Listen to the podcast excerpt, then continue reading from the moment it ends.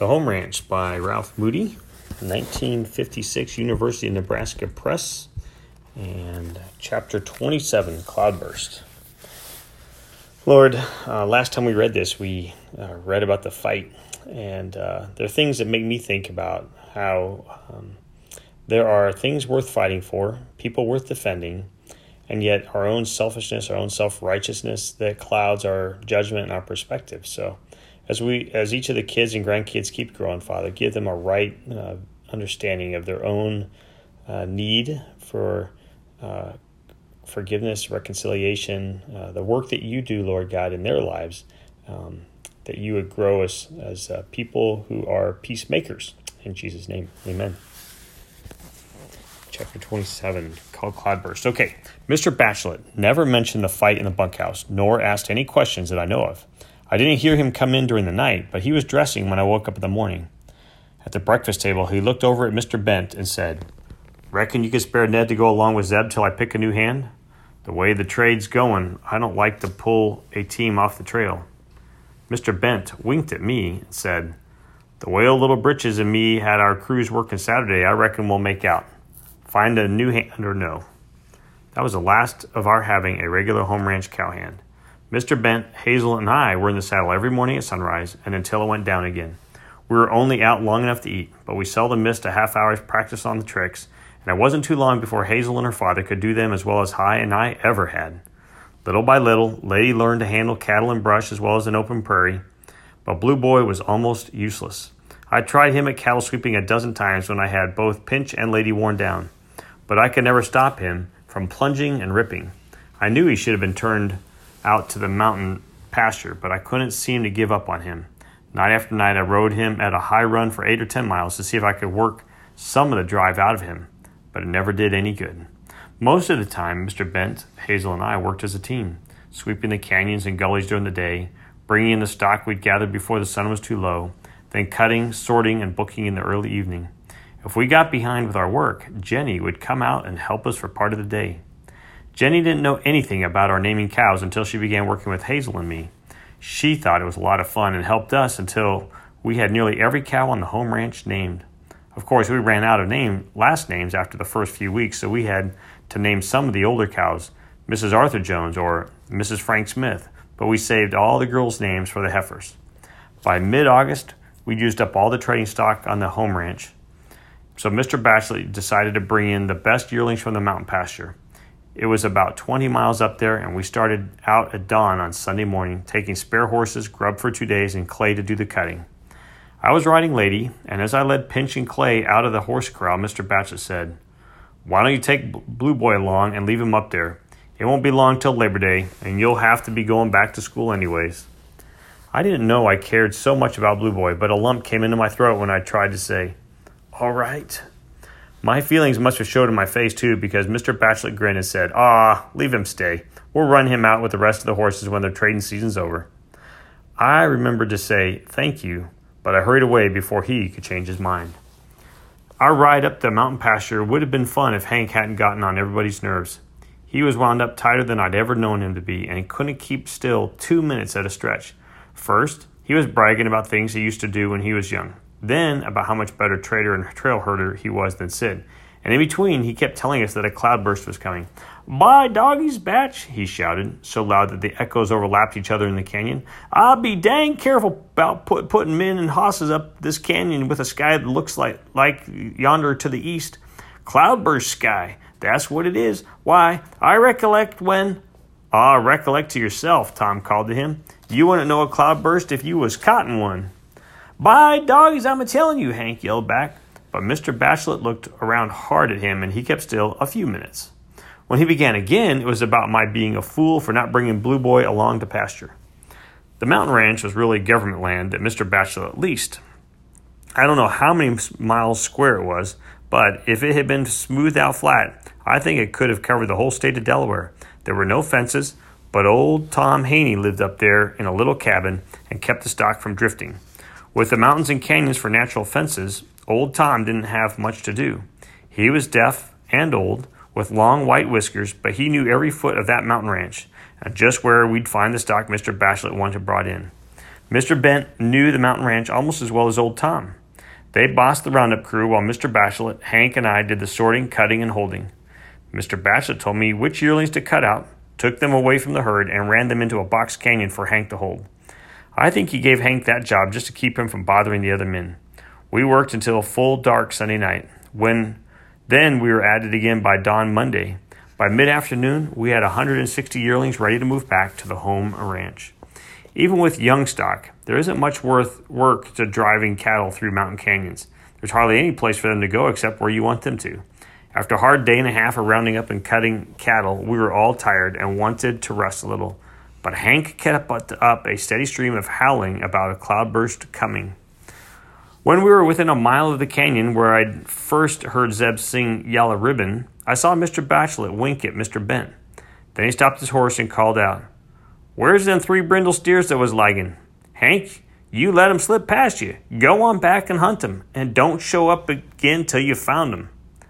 Hank pulled in a lungful of air to shout something, but I guess the tone of Mr. Bachelet's voice changed his mind. He let his shoulders sag, turned his horse, and jogged it back up the creek bed. I couldn't have been the only one who saw Mr. Bachelet wink. As soon as Hank was out of hearing, all the men, except Zeb, began to laugh and called back and forth to ask if anybody had seen three brindle steers. Sid had wanted to visit with Jenny that weekend instead of going to the mountains, past mountain pasture, and he'd been a bit grumpy. But as soon as Hank was gone, he started to clown and act as if he were trying to do trick stunts. Tr- Sid had everybody, even Zeb, laughing when the lead yearlings headed into high-walled Yellow Ribbon Canyon. Suddenly, we were heard we heard shouting and the pound of a horse's hoof in the dry creek bed behind us. In another minute, Hank raced his horse around the shoulder of the mountain, waving his arms and shouting, It's coming! It's coming! Cloudburst! Cloudburst! Floods are coming!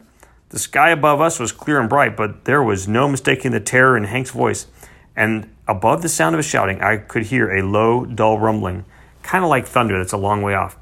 I had never heard that exact sound before, but Mr. Bachelet and Mr. Bent seemed to know all about it. Mr. Bent spurred his horse out of the creek bed and ran it along a narrow rocky ledge, racing to get in front of the herd and turned it back from the narrow canyon. Mr. Bachelet was right behind him, shouting orders as he spurred. Split 'em, boys! Split 'em, boys! Turn 'em back and up the mountainside! With ropes flogging and spurs flying, we fought our way through the frightened, bewildered yearlings, splitting the herd, stampeding it, shouting, yelling, and driving it up a mountainside that was steeper than a church roof. I was lucky to have my saddle on Pinch. He seemed to sense the danger as well as any man in the outfit, and he was no longer pinching. His bare yellow teeth ripped and cut, driving the frightened yearlings in a swarm before him. There were only two men who were not shouting at the top of their voices Zeb and Hank. A dozen or more times I saw Hank striking with his rope end as a cattle sna- as a rattlesnake strikes with his head, but his mouth was clamped tight and there was no fumbling. Each time his rope lashed out, the knot caught a yearling on the rump, and no man in the outfit kept his head any better. We had most of the stock out of danger when I saw a wall of water coming around the shoulder of the mountain where Hank had raced three minutes earlier. It didn't look very dangerous, or as if it were coming very fast. But within another three minutes, the creek was creek was a racing, raging river, ten or twelve feet deep, where it's where it sucked in to shoot through Yellow Ribbon Canyon, the one we'd have been in if Hank hadn't saved us.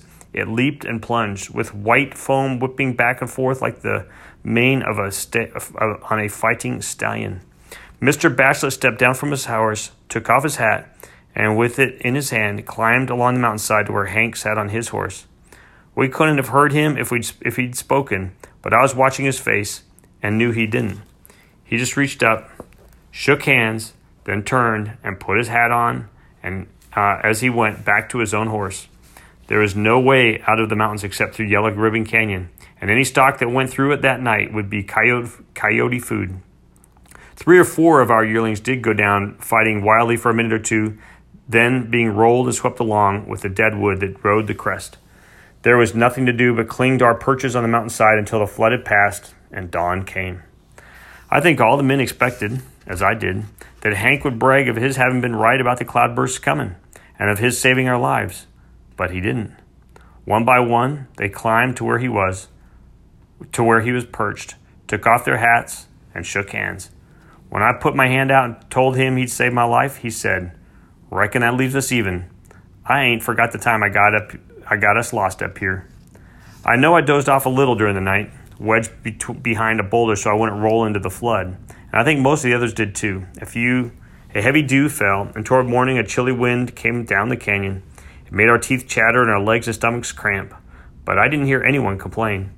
I guess they were all thinking, as I was, that we might have been tumbled and rolling like the dead calves and driftwood on the crest of that flood. By dawn, the flood had passed, and the creek was only a sprawling brook again. But the high water mark showed, black and far ahead above my head, as we pushed the nervous yearlings through Yellow Ribbon Canyon. When we'd passed through and came come out between the hogbacks, the buildings of the home ranch came into sight a, across a sea of brush-covered ridges. They were little more than specks among the brush, but few places have ever looked better to me. It had been less than two and a half months since I'd first come to the home ranch, and then it had meant little to me. I'd looked forward to being a real cowpoke like the ones who brought the Longhorns up from Texas, but it hadn't worked out that way. Instead, with the exception of the dust storm trip, I'd only been a ranch boy, doing the things that hundreds of other ranch boys were doing, and my partner had been a freckle faced little girl with pigtails. As I rode along behind the bawling calves, I tried to feel sorry for myself, but I couldn't. After the first week, there had hardly been a minute all summer when I'd have traded my job for anything in the world. I didn't care if I did have a girl for a partner. There were few cowhands who could do a better job with milk cows, or that I liked to work with any better.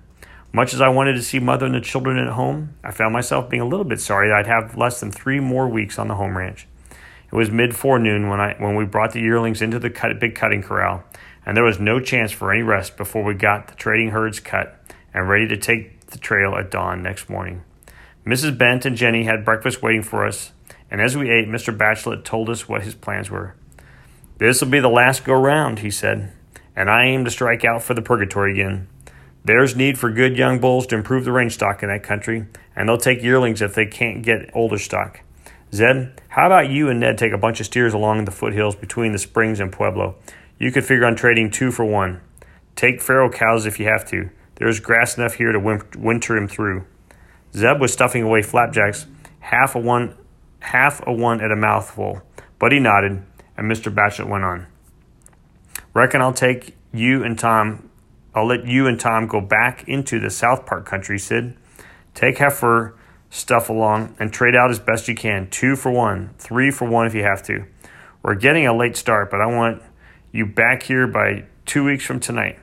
It'll take a few days to drove to round up to the Denver herd, and I aim to have it in Littleton by Labor Day. I'd been listening but not paying too much attention until Mr. Bachelet said Tom would be going with Sid. That left only Hank or me to go on the purgatory trip. I knew how much Hank always irritated Mr. Bachelet, so I was sure he'd pick me. Hank must have thought so too. He seemed awfully sober and disappointed, but not for long. When Mr. Bachelet finished talking to Sid, he looked down the table and asked, Reckon you and I could make it to the purgatory and back in two weeks, old timer? Hank's face lit up like a sunflower, and he shouted back, Reckon so, Batch! By doggies, I reckon. Then his voice dropped low, and he went on, Reckon we could. I rid that there country some when I was a young fella. okay.